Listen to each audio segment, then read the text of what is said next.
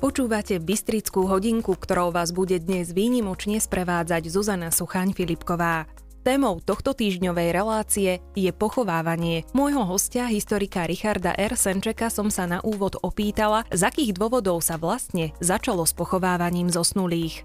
Prajem pekný podvečer. Pravdepodobne, presne to samozrejme nevieme, ale pochovávanie je spojené s prechodom e, spôsobu života z loveckého na usadlejší, teda ten poľnohospodársky. E, nakoľko keď e, boli kočovné kmene ktoré chodili a putovali z miesta na miesto, tak slabší jedinci zvyčajne zomreli v prírode za pochodu a ostali tam, kde teda zomreli a príroda si s nimi už poradila.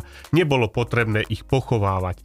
Takisto vieme, že niektoré kmene regulovali svoj počet cieleným zabíjaním novorodeniat a takisto tieto novorodeniatá a malé deti, ktoré boli zabité, nechávali na mieste, kde ich zabili. Čiže oni využili povedzme nejaké miesto s ohniskom niekoľko týždňov, možno, možno mesiacov a pohli sa ďalej. A tých mŕtvych tam nechali. Lenže takto to samozrejme nemohlo v minulosti fungovať dlhodobo a naši predkovia prišli na iný spôsob, ktorý bol bližší tomu dnešnému. Zmena nastala vtedy, keď e, ľudia začali obrábať pôdu, usadili sa na nejakom mieste a teraz e, zistili, že tí ľudia e, tam zomierajú a čo s nimi? Ako viete, keď je nejaká mŕtvola, tak to ako prináša aj e, množstvo nepríjemností, takže tí ľudia ju nemohli nechať na tom mieste, kde ten človek skonal, takže sa začali robiť hrobové miesta, ktoré zvyčajne boli veľmi blízko tých osád a postupom času, vývojom sa vzdialovali od osád. Je zaujímavé, že možno práve s týmto vznikol aj nejaký kult, povedzme, rodiny, alebo také, také ako to kultúrne zapamätávanie si predkov. Pretože pokiaľ tie e, kmene chodili a ľudia zomierali priamo v prírode, tak, e, tak to generačné povedomie nebolo také silné. To znamená, že tí mladší už si nepamätali tých starších a v zásade e, to puto tam nemohlo byť také silné ako pri tých e, polnohospodárskych skupinách, ktoré videli tých mŕtvych a tie ostatky po nich zostávali. Po pesničke v rozprávaní o pochovávaní budeme s mojím hostom, historikom Richardom Ersenčekom pokračovať. Pochovávanie zosnulých do podoby, ako ho poznáme dnes, sa v minulosti formovalo a záležalo aj od spôsobu života našich predkov. No na to, aby vôbec v minulých dobách ľudia začali s pochovávaním, existovali veľmi praktické dôvody, pokračuje historik Richard Ersenček vlastne to bol kontext v kontexte. Pochovávanie vzniklo preto, že potrebovali nejako vyriešiť tých mŕtvych. Musíte si uvedomiť teraz tú spoločnosť. Žijete v kmeni, kde keď niekto zomrie, tak zomrie tak, že ja to preženiem môže trošičku, že odíde proste od vás ako človek a necháme ho na pospas tej prírode. On už nevládze za vami, je starý, je chorý alebo je zranený. Čiže nevládze, ten kmeň na ňo to nemôže hľadieť. Ide ďalej. Ten človek zahynie, vy ani nevidíte možno, že zomrel. Nepríde vám to. Lenže teraz zrazu ste v kmeni, ktorý obrába pôdu a žije roky na jednom mieste a ten mŕtvy tu zostáva. Je medzi vami. Stále tam vidíte tie ostatky alebo viete, kde to miesto je a tá spoločnosť si ho pamätá. A na tomto základe vznikajú potom tie ďalšie veci. Čiže tie rodinné vzťahy, mýty, možno ja neviem čo všetko. Však niektorým veciam sa dostaneme postupne, ale vlastne tá spoločnosť tým, že sa zmenila zásadne tá forma, tak to nebolo len to, že proste začali obrábať pôdu. Vtedy vznikala spoločnosť. Vtedy vznikala kultúra, lebo predtým to boli ešte stále tie lovecké kmene, ktoré možno mali jazyk, už mali nejaké formálne, možno aj mali nejaké náboženské už predstavy. Určite áno teda, ale tá zásadná zmena e, nastala až tým, keď sa človek usadil, alebo teda keď začalo robiť tie také kmeňové tábory, že už mali sídla tí ľudia. Lebo nemuseli to byť práve iba polnohospodári, aby sme to takto nevzťahovali. Ale ľudia, ktorí už mali sídla, boli treba aj dobývačné kmene, ktoré nežili polnohospodárstvom, ale proste živili sa lúpežami alebo tak, ale mali tie svoje sídla. Už aj tam to muselo fungovať. Aké sú základné spôsoby pochovávania zosnulých? No, eh, v zásade eh, základné spôsoby pochovávania vyplývajú z toho, ako si príroda vie teda s tým telom poradiť. To najbežnejšie alebo najstaršie je nechať ho tak. môžeme povedať, že to je, necháme ho proste telo stlieť na zemi, alebo je to známe napríklad aj z indiánskych kmeňov, ale bolo to pravdepodobne aj na našom území, že sa mŕtvi zavesili na stromy, alebo sa pripravovali také drevené podesty a tam sa nechal jednoducho ten človek zotlieť a postupne proste on, to telo zjedli vtáky a rozložilo sa, ostala tam kostra, ktorá pravdepodobne zanikla prirodzeným spôsobom. Aké sú základné spôsoby pochovávania zosnulých? Pre nás je asi najzaujímavejšie pochovávanie do zeme. Jednak aj z hygienických dôvodov toto bolo najbezpečnejšie, pretože to telo, keď sa zakopalo dostatočne hlboko, už nešírilo choroby samozrejme a vznikol tam hrob, ktorý sa časom mohol stať aj predmetom uctievania, spomínania, podľa toho, aký bol rítus a aké boli teda zaužívané zvyklosti. Zvyčajne sa to robilo na miestach na to špeciálne určených, ktoré boli neskôr sveté alebo posvetené, v takých e, napríklad v hájoch, ale ako som už povedal na začiatku, spočiatku to bolo veľmi blízko tej obce, tej dediny, a vlastne čím bola tá kultúra vyspelejšia, alebo teda čím to dlhšie trvalo, tak sa to ako to miesto keby vzdialovalo od uh, tej obce a neskôr v kresťanské sa to zase vrátilo. No a ešte existuje jeden taký uh, zaujímavý spôsob, je to ukladanie ostatkov do vody, to znamená, že toho mŕtvého nechali odplaviť vodou. Munifikácia je typická pre egyptianov, no nie len pre nich. Poznajú ju aj dodnes a používajú aj na európskom kontinente. Munifikácia samozrejme je to trošku už neskorší, taký objav ľudstva, ako zachovať mŕtvolu. Myslíme si, že ľudia to odpozorovali od prírodzenej munifikácii, ktorá sa vyskytuje v prírode napríklad, keď človek zahynie v suchom prostredí na piesku a telo je skôr vysušené, ako stihne zhniť, takže vtedy sa zachovajú jeho tkanivá a ostane vlastne kvázi neporušené, pokiaľ tam neprídu nejakí iní škodcovia zvieratá alebo tak. Čiže ľudia toto pravdepodobne videli a nejakým spôsobom sa to pretransformovalo do ich ponímania o väčšnom živote a teda záchrane toho tela a je teda možné, že práve na základe tohto začali napodobňovať munifikáciu a nakoniec v starom Egypte vypracovali z tohto veľmi kvalitnú vedu aj technológiu, teda zachraňovania tiel, ktoré prežili dodnes, takže vedeli to robiť veľmi kvalitne. Munifikácia viac menej sa používa dodnes tiež, akože samozrejme ľudské tela sa takýmto spôsobom ako v starom Egypte dneska munifikujú len výnimočne, podotýkam, že sa to robí, ale existujú aj v kultúre Európy mnohé zaujímavosti, čo sa týka najmä prirodzeného munifikovania.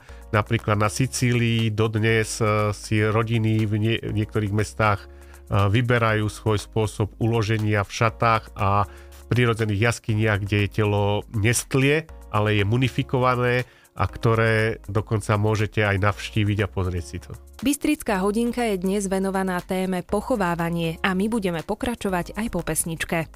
Ak sme hovorili o základných druhoch pochovávania, nesmieme vynechať ešte žiarový. Aký to je? Keď telo necháme zhorieť a vtedy z neho tiež veľa neostane, ale vtedy sa zvykli ostatky uloží, teda ten popol a zvyšky kosti do tzv. popolnice, to bola keramická nádoba, ktorá sa zakopala do zeme. Toto je pre archeológov veľmi zaujímavý nález. Kostrový hrob, to je proste studnica poznania. Horšie je to s tými zvyšnými dvoma spôsobmi, lebo keď človeka odplaví voda alebo ho zožerú vtáky, ak tak trošku môžem povedať, tak vtedy tí archeológovia z toho nemajú nič. Sú teda kultúry, ktoré poznáme napríklad e, podľa ich sídlisk, ale nevieme o nich skoro nič v tom smere, že čo to boli za ľudia, pretože nemáme po nich mŕtvych. Naopak, e, niektoré kultúry, ktoré mali ten ritus zakopávania do zeme, tak tam vieme povedať už podstatne viacej. Archeológovia naozaj dokážu z takého kostrového hrobu vyčítať veľmi veľa a postupom techniky a nových moderných výskumov už dokážeme odhalovať také veci, dokonca dokážeme preniknúť do ich predstav v niektorých prípadoch. Takže ste nám predznačili, že archeológovia dokážu veľa čítať a interpretovať z hrobov, z akých je možné dozvedieť sa čo najviac o našich predkoch. Keď nájdete e, cintorín, ak by som mal povedať teda územie s e, hrobových miestami, je ich tam viacej, viete si urobiť predstavu, akí ľudia tam žili. E, dokážeme totiž to datovať presne v akom veku zomreli. Čiže vieme, že či to boli starší, či to boli mladší, vieme na čo zomreli. Čiže vieme, či to boli bojovníci, či ten kmeň postihli nejaké nešťastia. Taktiež vieme povedať, či trpeli chorobami. Aspoň z väčšej časti vieme odhadnúť aj konkrétne choroby už, zranenia Vieme, že či to boli bojovníci, či to boli polnohospodári. Zo zubov vieme určiť, čím sa živili. Čiže napríklad, či jedli prevažne mesitú postravu, či jedli prevažne nejakú bylinnú potravu, taktiež e, je tam veľa šperkov, ako v tých hroboch. Výbava to hovorí o tom, čo si tí ľudia mysleli. Ak máte hrob prázdny, tak pravdepodobne nemali nejakú veľkú predstavu o druhom živote, ak by som tak povedal. Ale ak e, vidíte, že tomu mŕtvemu dali do hrobu na sprevádzanie nejaké veci, aby si ten človek mohol ich využiť, tak je tam veľký predpoklad, že verili v posmrtný život. Čiže ako dá sa to odhadnúť už e, a čím ďalej samozrejme tá veda archeológia prudko postupuje aj s vývojom rôznych iných vied, ktoré dokážu aplikovať a myslím si, že čím ďalej práve tu má história veľkú perspektívu, pretože moderná technika nám stále viac umožní nahliadnúť cez tie kosti a cez tú keramiku a cez tie staré e, veci, ktoré sa zachovali viac do života tých kultúr, ktoré už samé rozprávať nedokážu. Pán Senček, čo mohyly a legendárne hroby, o čom svedčia? Kde ich nachádzame? Mohyla je de facto hrob, ktorý je nejakým spôsobom významný. Je to teda druh pochovávania, keď sa nad hrobovým miestom navrší zem alebo kamenie a vytvorí sa teda tá mohyla. Zvyčajne to svedčí o to, že je tam pochovaný niekto významný. Nemusí to byť pravidlo, ale zvyčajne je to tak. Tieto mohyly sa nachádzajú prakticky po celom území Slovenska. Viac či menej sú známe z rôznych kultúr. No a tým, že teda predpokladáme, že je tam pochovaný niekto významný, tak samozrejme, že teda svedčí to najmä o tom, že v okolí bola pravdepodobne nejaká významná kultúra alebo významné sídlo. Keď je tam tých mohyl viac, tak možno to môže hovoriť aj o tom, že tam za nejakých pár dekád, pár tých generácií držal nejaký rod, ktorý to mal pri moci. Čiže už vidíme aj nejakú možno hierarchiu, nejaké nástupníctvo. To ale všetko sú odpovede o konkrétnom mieste, lebo takto zo všeobecnosti sa to nedá povedať, že všade to takto je. Vždy treba hovoriť o konkrétnom mieste. Mohyly samozrejme sú oči ťahajúce hroby, pretože mohyla je napríklad pyramída, alebo sú to rôzne také veľké návrši a poznáme ich z Anglicka, z Francúzska, z celého sveta, z Číny. No u nás sú samozrejme a mnohé priťahujú pozornosť práve preto, že ľudia im radi prisudzujú legendy. Ja ak môžem trochu, lebo hovoríme o pochovávaní takej smutnej alebo takej pochmúrnej téme nostalgie, no ale ja sa tomu venujem už dosť dlho a trošičku by som odľahčil, že aj srandy som si pri tom zažil dosť. Porozprávam o tej legende jednej, ktorá je pomerne známa Samozrejme, že každý asi vie Atila Boží bič, Atila veľký vodca, ktorého zabila jeho burbunská manželka Ildigo. No a jeho samozrejme išli pochovať ako veľkého vodcu. Legenda hovorí o tom, že ho pochovali na sútoku dvoch riek v jaskyni, ktorá bola pri vyšších stavoch vody zatopená, respektíve prístupná len keď bolo rieka veľmi nízka a že bol pochovaný do železnej, striebornej a zlatej truhly. Toto, tieto legendy sú také akože neskoršie, pretože do takýchto zlatých, strieborných, železných truhiel bol pochovaný kde kto podľa legendy. No ale samozrejme 12 vozov zlata a iných cenností.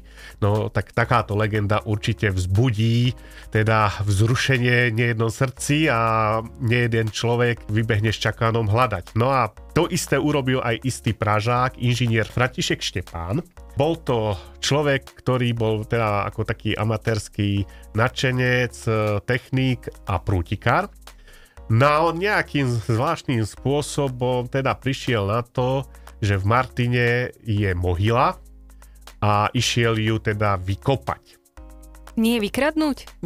On ju chcel ako objaviť, ako on, to vtedy, e, to bolo obdobie Prvej republiky a vtedy vlastne to bolo také nadšenectvo, že vtedy sa ešte nehovorilo o vykrádaní ako dnes. E, vtedy tí ľudia, keď aj našli niečo, tak zvyčajne to dali múzeu, aj išla tá slava, alebo aj keď to predali, alebo ten poklad, tak to bolo ako legálne, tak by som povedal, že ne, nekonal nič zlého, konal zlé, nie že zlého, ale pre seba zlého, pretože investoval do toho všetky peniaze, samozrejme, najal si na to ľudí a najprv začal kopať šachtu, lenže tá sa mu v sípkej zemi začala rozpadávať, takže tí jeho zamestnanci to nechceli robiť, tak potom sa rozhodol kopať dlhú štôľňu, tak ju kopal, kopal, ale prišiel o všetky peniaze, samozrejme nič nevykopal, archeológovia neskôr to prekopali a nič sa tam nenašlo ale on sa zbláznil z toho, skončil podľa údajne v Prahe v jednom z